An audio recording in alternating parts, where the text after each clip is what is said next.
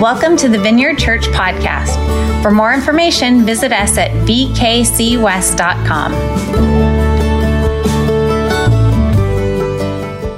So, we are in the story of Ruth. And Ruth is all about redemption.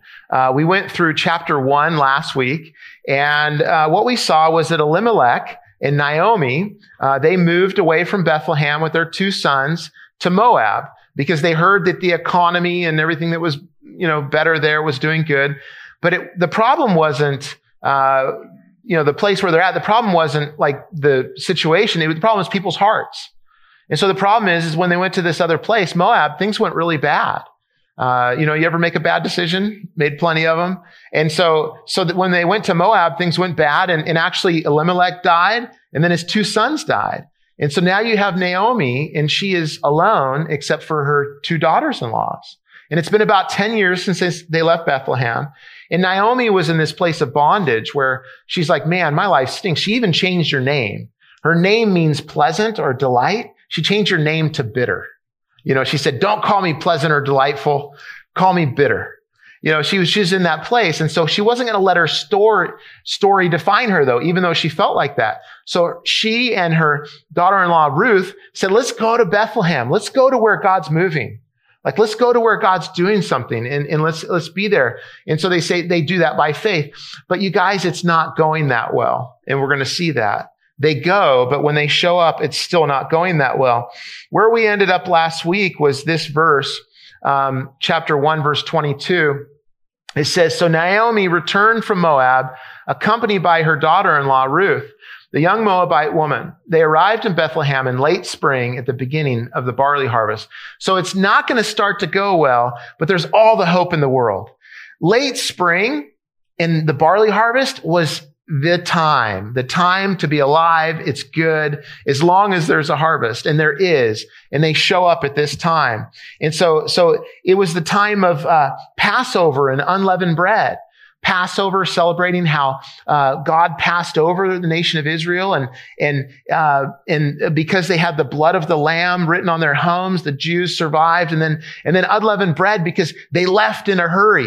They left in a hurry and they celebrated how they didn't have time. They had to get their stuff and go. And, and, and they had the Exodus where God rescued them from the land.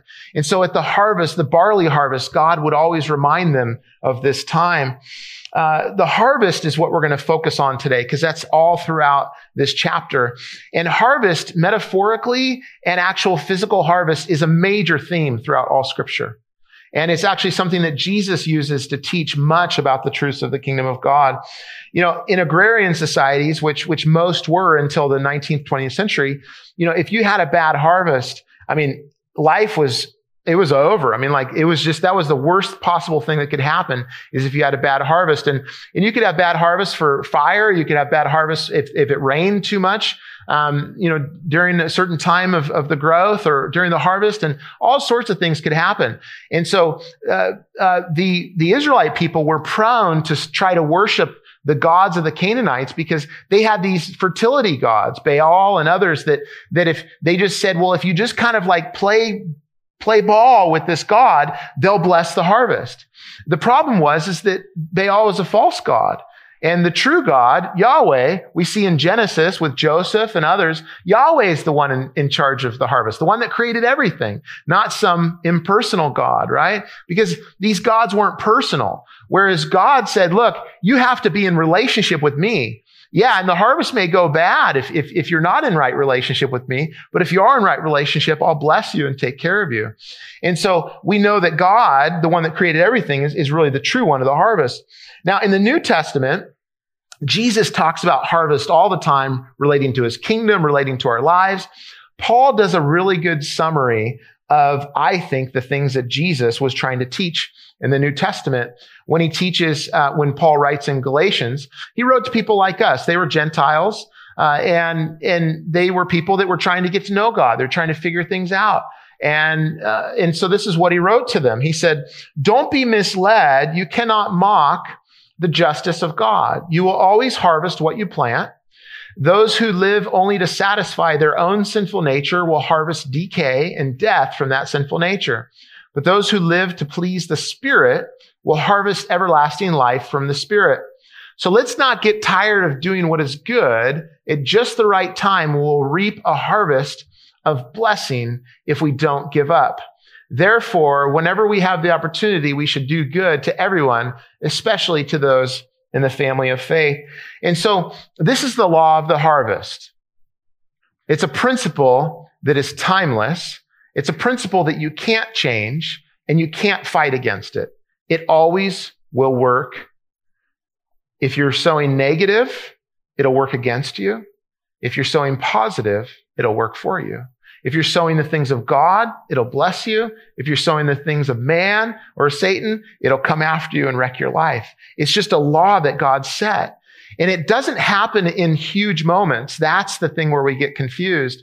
It happens in these small little compounding moments of our lives is that, you know, how does someone get a good marriage? Well, it's not in major events. Well, we had the wedding, you know, most, a lot of guys say, well, I did the wedding, you know, it's good, right? No, it's, it's, it's these little moments day by day, loving each other, choosing to forgive, choosing to build life. How do you build a good relationship with your child if you're a parent? Well, it's these small moments over time, these small deposits over time. It's not these big, huge moments. Well, you know, I, I took them to Disneyland, you know, and, and, and, and everything's good because of that. No, it's these relationship you build over time. So it is with God. If we want a good relationship with God, well, we build it little by little over time. We have big moments where God does stuff, but it's these little by little compounding effects over our lives. And that's how the harvest comes. You know, the same thing is, is, is like it says, like, don't tire in doing good, for in due time you'll reap a harvest. Like, what a word for our day. You know, some of you guys, you know, as far as like through the pandemic and in life, you know, you've, you've been planting seed and watering, planting seed and watering, planting seed and watering. And you have to remember you're a farmer in every area of your life. And if you've been planting seed and watering, you will get a harvest. But it says you reap what only you sow. So it's not a question of, you know, am I going to get something? It's like, what am I going to get? And so if you've been, if you've been planting good seed, you're going to get a good harvest. If you've been doing other stuff, and it's not because God doesn't like you or you're a bad person or whatever, it's, it's because that's what you've been planting. And I, you guys get tired of me saying it probably, but you know, out here they plant two things. They plant soybeans and they plant corn. When they plant soybeans, they don't get corn. When they plant corn, they don't get soybeans. They get what they plant. And so that's what we're looking at today.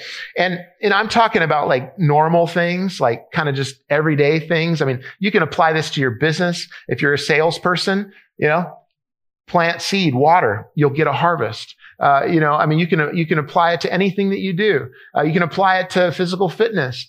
You know, it, it, no, if you go to the gym once a year, it's not going to give you the perfect body. It's just not going to happen, right? But if you go consistently and you do that and, you know, then over time you'll build that.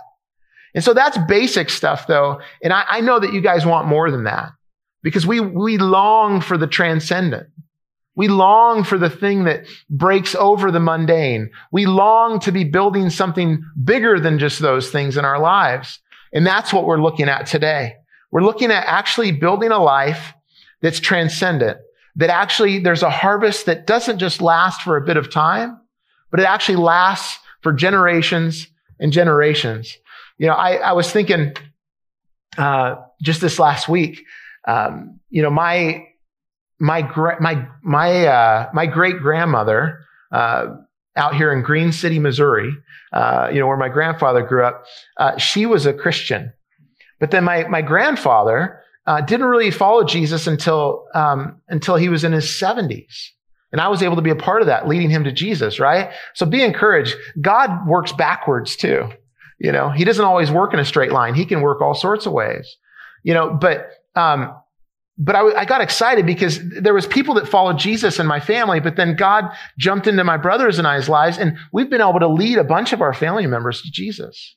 But then I, I got excited. I said, wow, like my boys and, and my, my brother's children and, and all these people, like, wow, this is going to ripple throughout. It, but then I, I sat back. I'm like, wow, like how I live and what I do and how I pour into these kids, like it really matters. because it's going to ripple throughout time. Like my great grandmother, she didn't see her son walk closely with Jesus. She didn't see my dad, her grandson, walk closely with Jesus, but she prayed and she put seeds in and it happened, right? But she never saw it with her own eyes. And so what we do matters. And that's the transcendent stuff. So let's dive into Ruth chapter two, verse one take a look at it. So it says, Now there was a wealthy and influential man in Bethlehem named Boaz, who was a relative of Naomi's husband, Elimelech. So Boaz means strength. It means like this, just this, this great strength. And you notice that it says that he was uh, wealthy and influential man. Uh, different ways that you can translate this. It can be like he was a mighty man of war, or he's a mighty man of wealth, or a mighty man of substance. Uh, the the New International Version of the Bible actually uh, actually speaks of it. It translates it a man of standing. I, I like that. That he was a mighty man of standing. You know, I, I, don't know any man in here or in this whole place that wouldn't want to be called a man of standing. Right? I don't know a woman in here that wouldn't want to say that she was the daughter of or the wife of or the sister of a man of standing. And yet, again, we think that that comes with like these big, huge moments. And yet it actually could come through like military prowess or some great victory. And for some, this, this place of man of standing came, but I think that it speaks more of a consistent character. It speaks of this small deposits over time of, of living in such a way that I'm focused more on others than myself. That I have integrity in my dealings in what I do. And it's just these compounding small deposits over a period of time. This consistent character. I think that's what Boaz was like. And Boaz continued the sowing of his great great grandmother.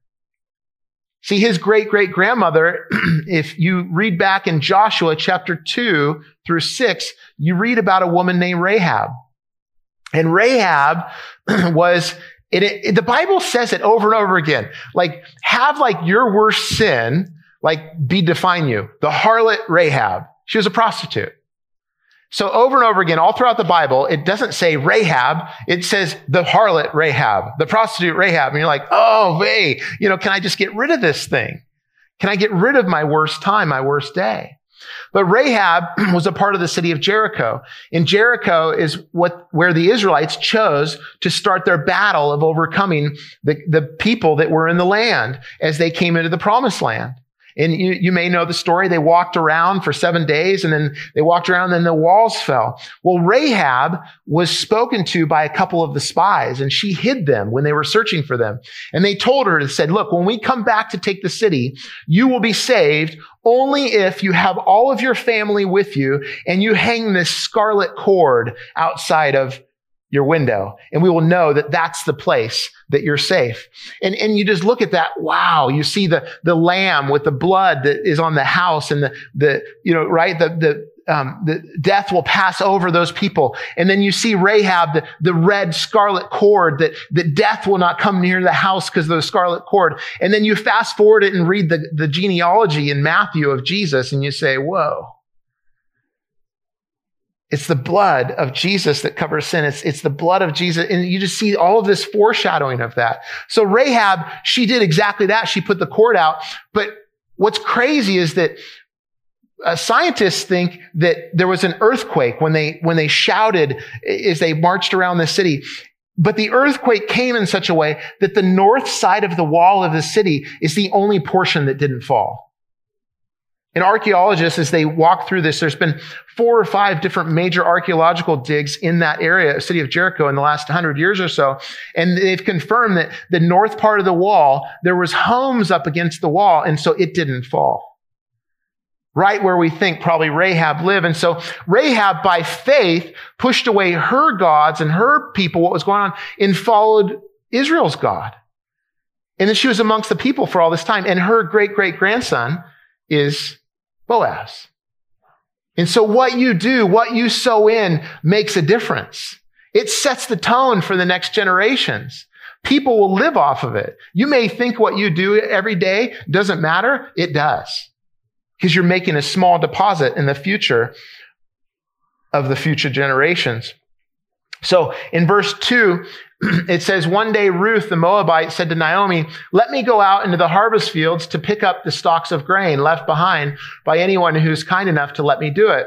Naomi replied, all right, my daughter, go ahead. All right. So, so Ruth and Naomi are in a bad spot. How do I know? Listen, Bethlehem wasn't a huge city. It wasn't a huge place. And so even in the time of Jesus, it was, it was a smaller place. It, it wasn't uh, you know, it wasn't densely populated. It was pretty sparse. And so it was only also 10 years since Naomi left there and they had relatives there and friends there and they go back into town. And we read last week that they welcome them like, is this Naomi? Wow. And she says, don't call me Naomi, which means pleasant, but call me bitter. You know, so maybe, maybe they didn't want to be around her because she has a bad attitude. I don't know, but they're just like, man, I can't hang out with her. But you guys, it's a small place but the fact that they are having to go out and glean in the fields tells you they may be homeless. Like it's a small enough place and people would have had room that they probably would have said like, Hey, you stay with me for a month. You stay with them for a month. You stay with us. But, and they could have helped set them up. But that's not what was happening here. They're in a really bad spot. And so they would have, they would have had no money or food and they needed to go do something. And so Ruth and Naomi were operating uh, by faith. And, and, it's really a time of, uh, of scarcity. And so, so I ask you, what do you do when things go wrong? Like, what do you do when it goes bad? What do you do when you get a no? Like when you get a no and you think it, like, what do you do? You know, maybe, I mean, do you blame God?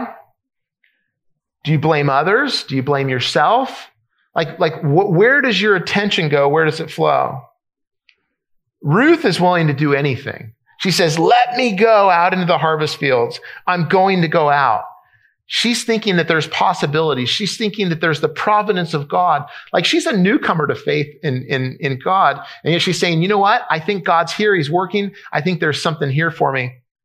So she goes out and she's determined and she's going to sow seed. She's following this, this sowing seed to get a harvest. She's using humility. She's using industry. She's saying like, I'm going to help make something happen. And then also dependence upon God that she will find favor. She's like, maybe this will happen. And, uh, you know, I'm I'm from the coast, West Coast, and and uh, so from the time started when I was 11, uh, I've surfed, you know, my whole life since then. And, uh, you know, with surfing, um, you can't make the wave. You, you literally cannot create the wave. You know, it may look like it. You watch some of these people surf and, and just like, it's just like, wow, it looks so effortless. And it's almost like they, they made the wave. But in surfing, it's important to know you can't create the wave. All you can do is you can catch it. You can catch the wave. And so you position yourself to catch the wave. And so that's what Ruth is doing. She's saying, maybe there's a wave coming. Maybe I can position myself for this. So, uh, this, what she was about to do is actually part of their society. It was actually part of the social system to take care of the problem of people being poor and homeless and not having enough. They would actually leave 30% of the field for people that were hungry and poor. How cool is that? So you, the harvest is coming, but they're leaving 30% of the field. It was actually in the Mosaic law that they would leave that for people to come up and behind and pick up what was dropped in there. Uh, in vineyards, if you would pick the grapes, you wouldn't go back a second time to, to get all the grapes. You'd kind of go through or grapes that were dropped on the ground. So if you drop grapes on the ground, you're harvesting grapes, you'd leave those. Why? For the poor. For the poor to come and get those. And so, so Ruth is learning this system that's set up for that. Um, but it was made for strangers and immigrants and the poor. You know, so Ruth was both. And it's so humble. I mean, she's going into the field of a neighbor. Again, small, small town. She's going out there. It would have been probably a humiliating thing of just, go, just going out there and doing that. And yet she did. So in verse three, it says, So Ruth went out to gather grain behind the harvesters. And as it happened, she found herself working in a field that belonged to Boaz, the relative of her father-in-law Elimelech. So as it happened speaks of like this, it's, it's saying, oh, just somehow, just somehow she ended up in Boaz's field. Other versions say, um, you know, almost say that like she intentionally went there. I don't think so. I, she's new to town. I think she just went out to do it and she ended up there and providentially she ended up in Boaz's field. So this very small thing that she does, this small step is how God works. And by her gleaning and humbling herself, she actually now becomes a part of the line of Christ. This foreigner again. And she foreshadows that God would include all people throughout the earth to come into his kingdom. Just this humble act, God does this major thing. And that's what's so deceiving, you guys, is that the things that we choose every day, the things that we decide to do or don't do, they do. They ripple all throughout time. Like God's kingdom is invading time and space and working in time and space, and he's changing all of history. Ruth didn't think they're like, oh, this is going to be something big. This is going to be really big. I'm going to go out in the field. No, she just wanted to eat. But because she put her, in a, her heart was right, put herself in a place, God worked through this little thing. I wonder what little things you're choosing to do or not to do right now that will compound throughout history and join God's kingdom. And, you know, so the wave is coming and Ruth is in the perfect position to catch it. Perfect position. There's nothing worse, by the way, if you're ever surfing than being out of position watching all kinds of other people just catch waves.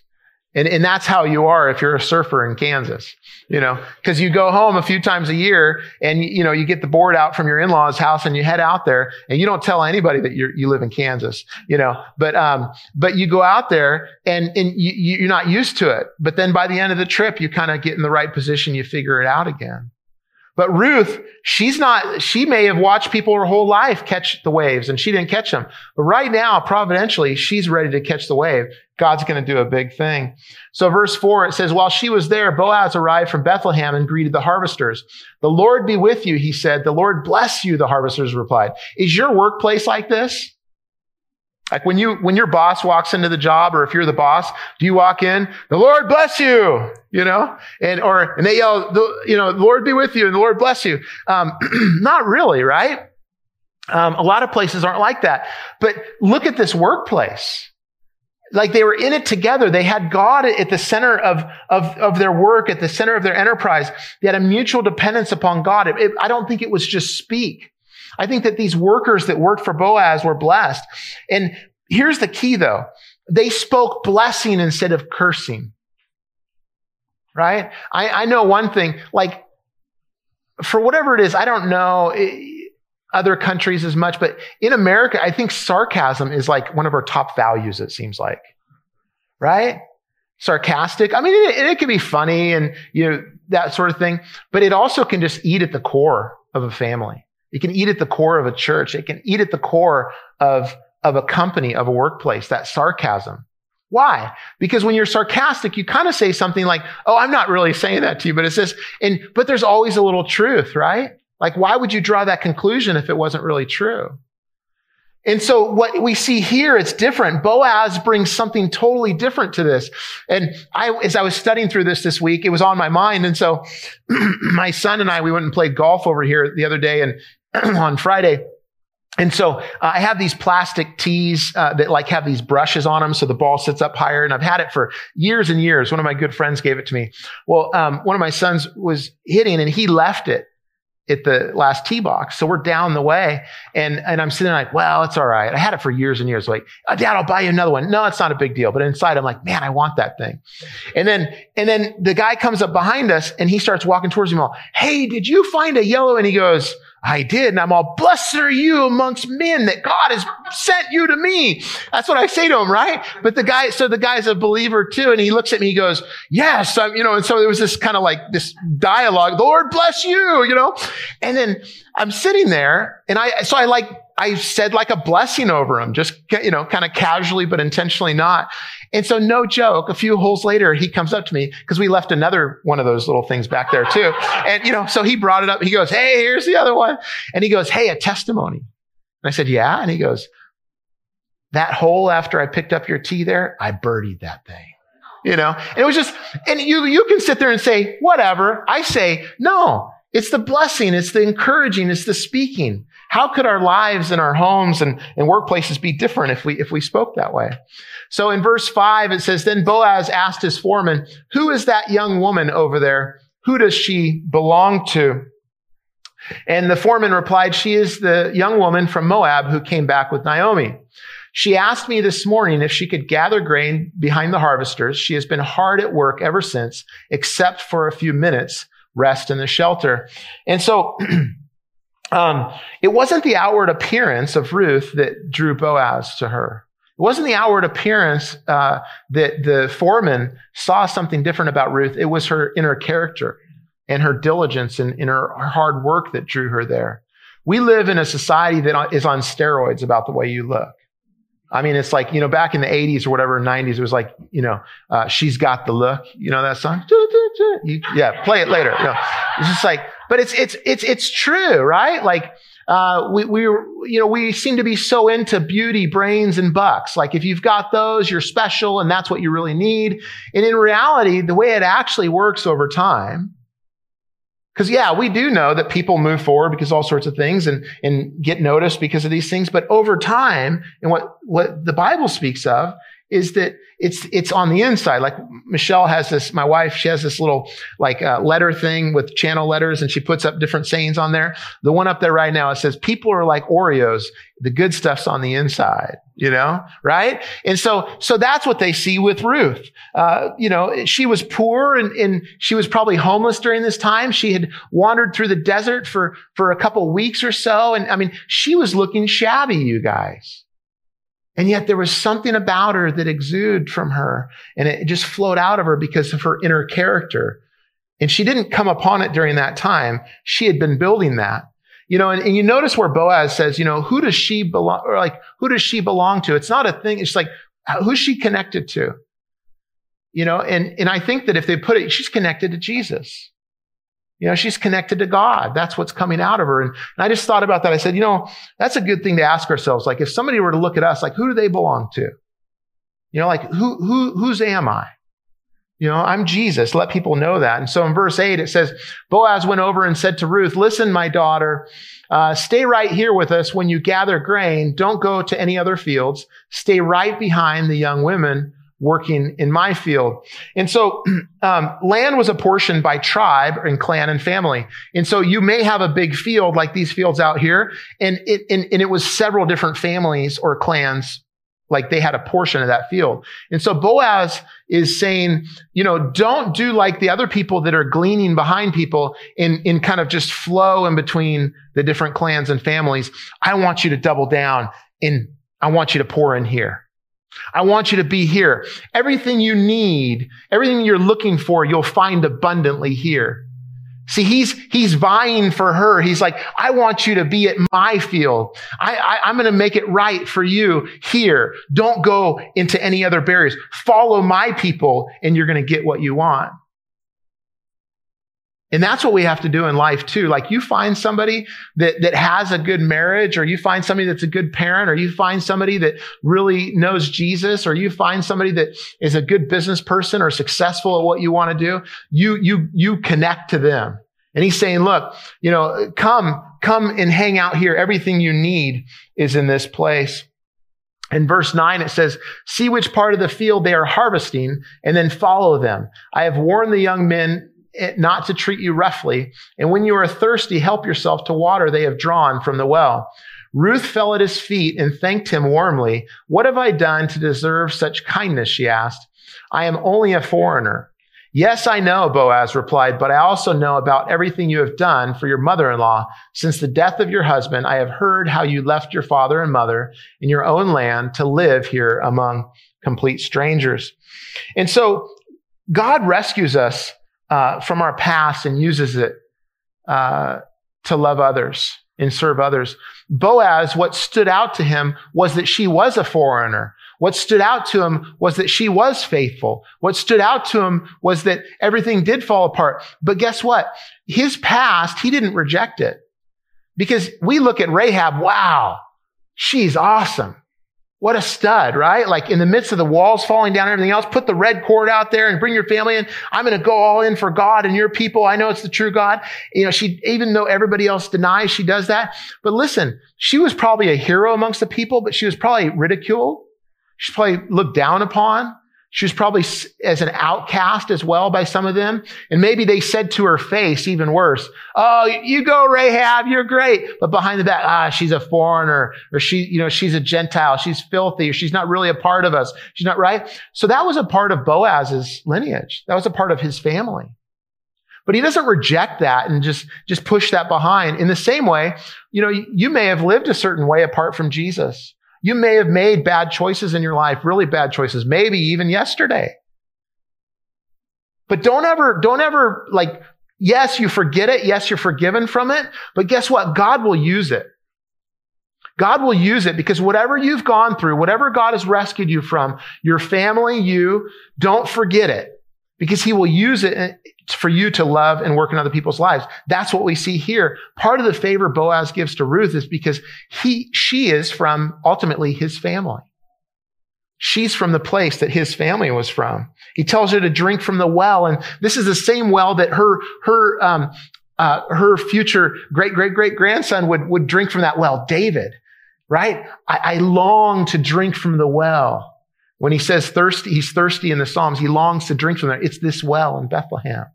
It's the same well that Jesus would have, would have drank water from when he was a little baby. It's this well, that place. He says, come and be at this place. But look at the, look at the manners and respect that these two show each other. Like we're drawn to this scene. And by the way, if you don't notice yet, there's a romance brewing. There's more than just cordial stuff here. But notice how honoring they are. Notice how kind they are. Notice that the words that they use are respectful and building up and not tearing down and not sarcastic. They see so much value in this person that's in front of them. And then Boaz says, May the Lord, the God of Israel, under whose wings you have come to take refuge, reward you fully for what you have done. He's saying, God will care for you. I will care for you. That's what he's saying with this. This term under the wings is all throughout scripture speaks of care and protection. He's saying you are safe here. You know, be that in your life. Be the safe place for people. Be the safe place people. Be the protector of people. You don't have to get permission. If you're going to be a safe place and a protector, wherever you go, God has given you that ground. If that needs to come into your company or it needs to come into your home or your neighborhood or any place that you set your foot, God has given you that ground as a follower of Him. Be the protector. Be the safe place for people. That's what Boaz is saying. And then uh, in verse 13, as we finish here, it says, I hope I continue to please you, sir. She replied, you have comforted me by speaking so kindly to me, even though I am not one of your workers. She, I, I, I think she's trying to find out here. I think she's maybe saying, Oh, Boaz. What's going, because she's saying like, even though I'm not even as high as one of your workers, which is nowhere near in status as him, you've shown kindness. So she's kind of like, do we have a thing going here? What are we, what are we doing here? And so, what do you and I do with this? What do we do with this? What do we take? Well, there's three things that I see Boaz and Ruth do when it comes to harvest and sowing. and I think that these are important.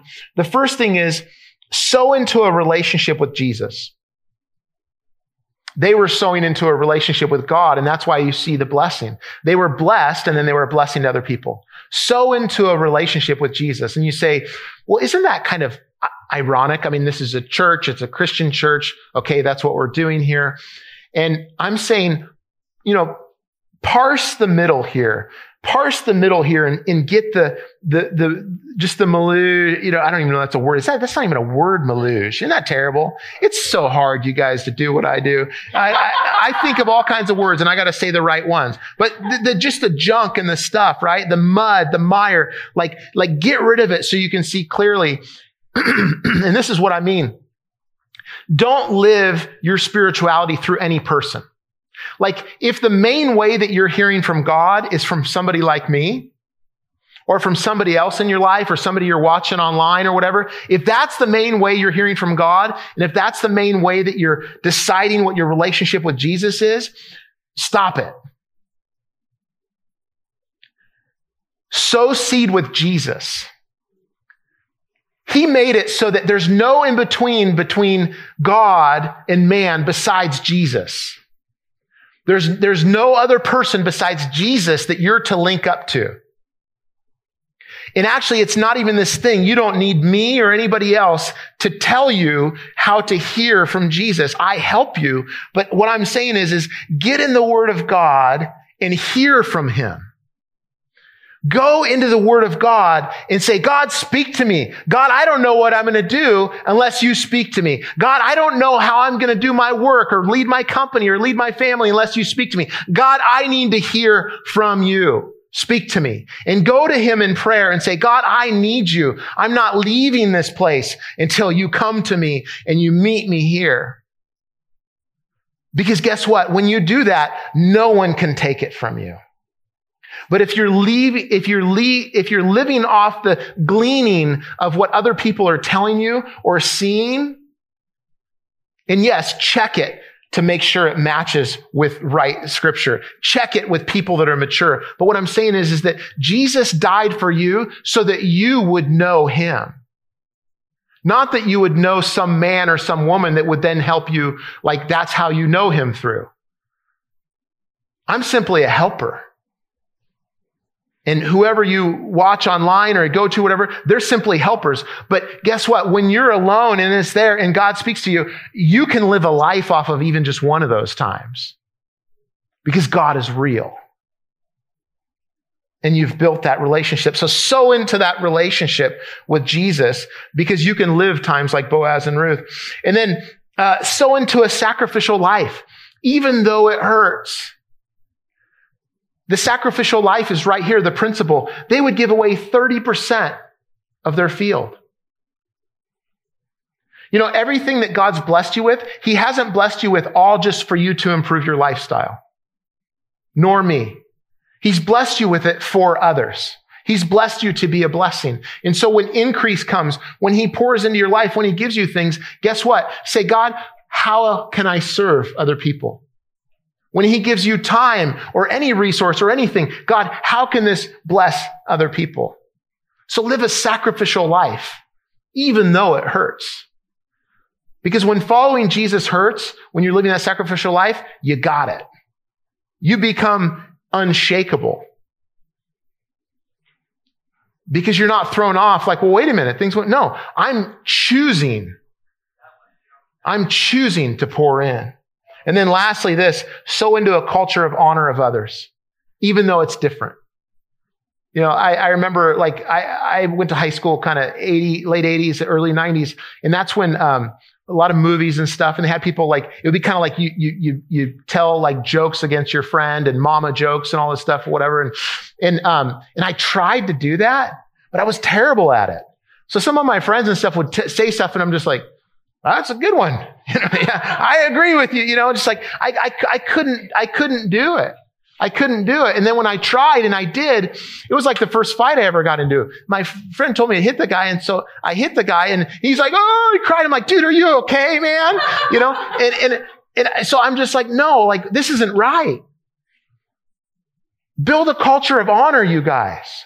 Build a culture of honor in your home where I'm going to honor this person. I'm going to speak well of this person. I'm going to build up this person. I'm not going to tear them down. Plenty of the world will do that, but build up your spouse, build up your kids, build up the people in your company, even though other people do it. Don't join into it. Build a culture of honor. You see the results here. Thanks for listening this week. If you are looking for ways to serve, give, or get connected, go to vkcwest.com.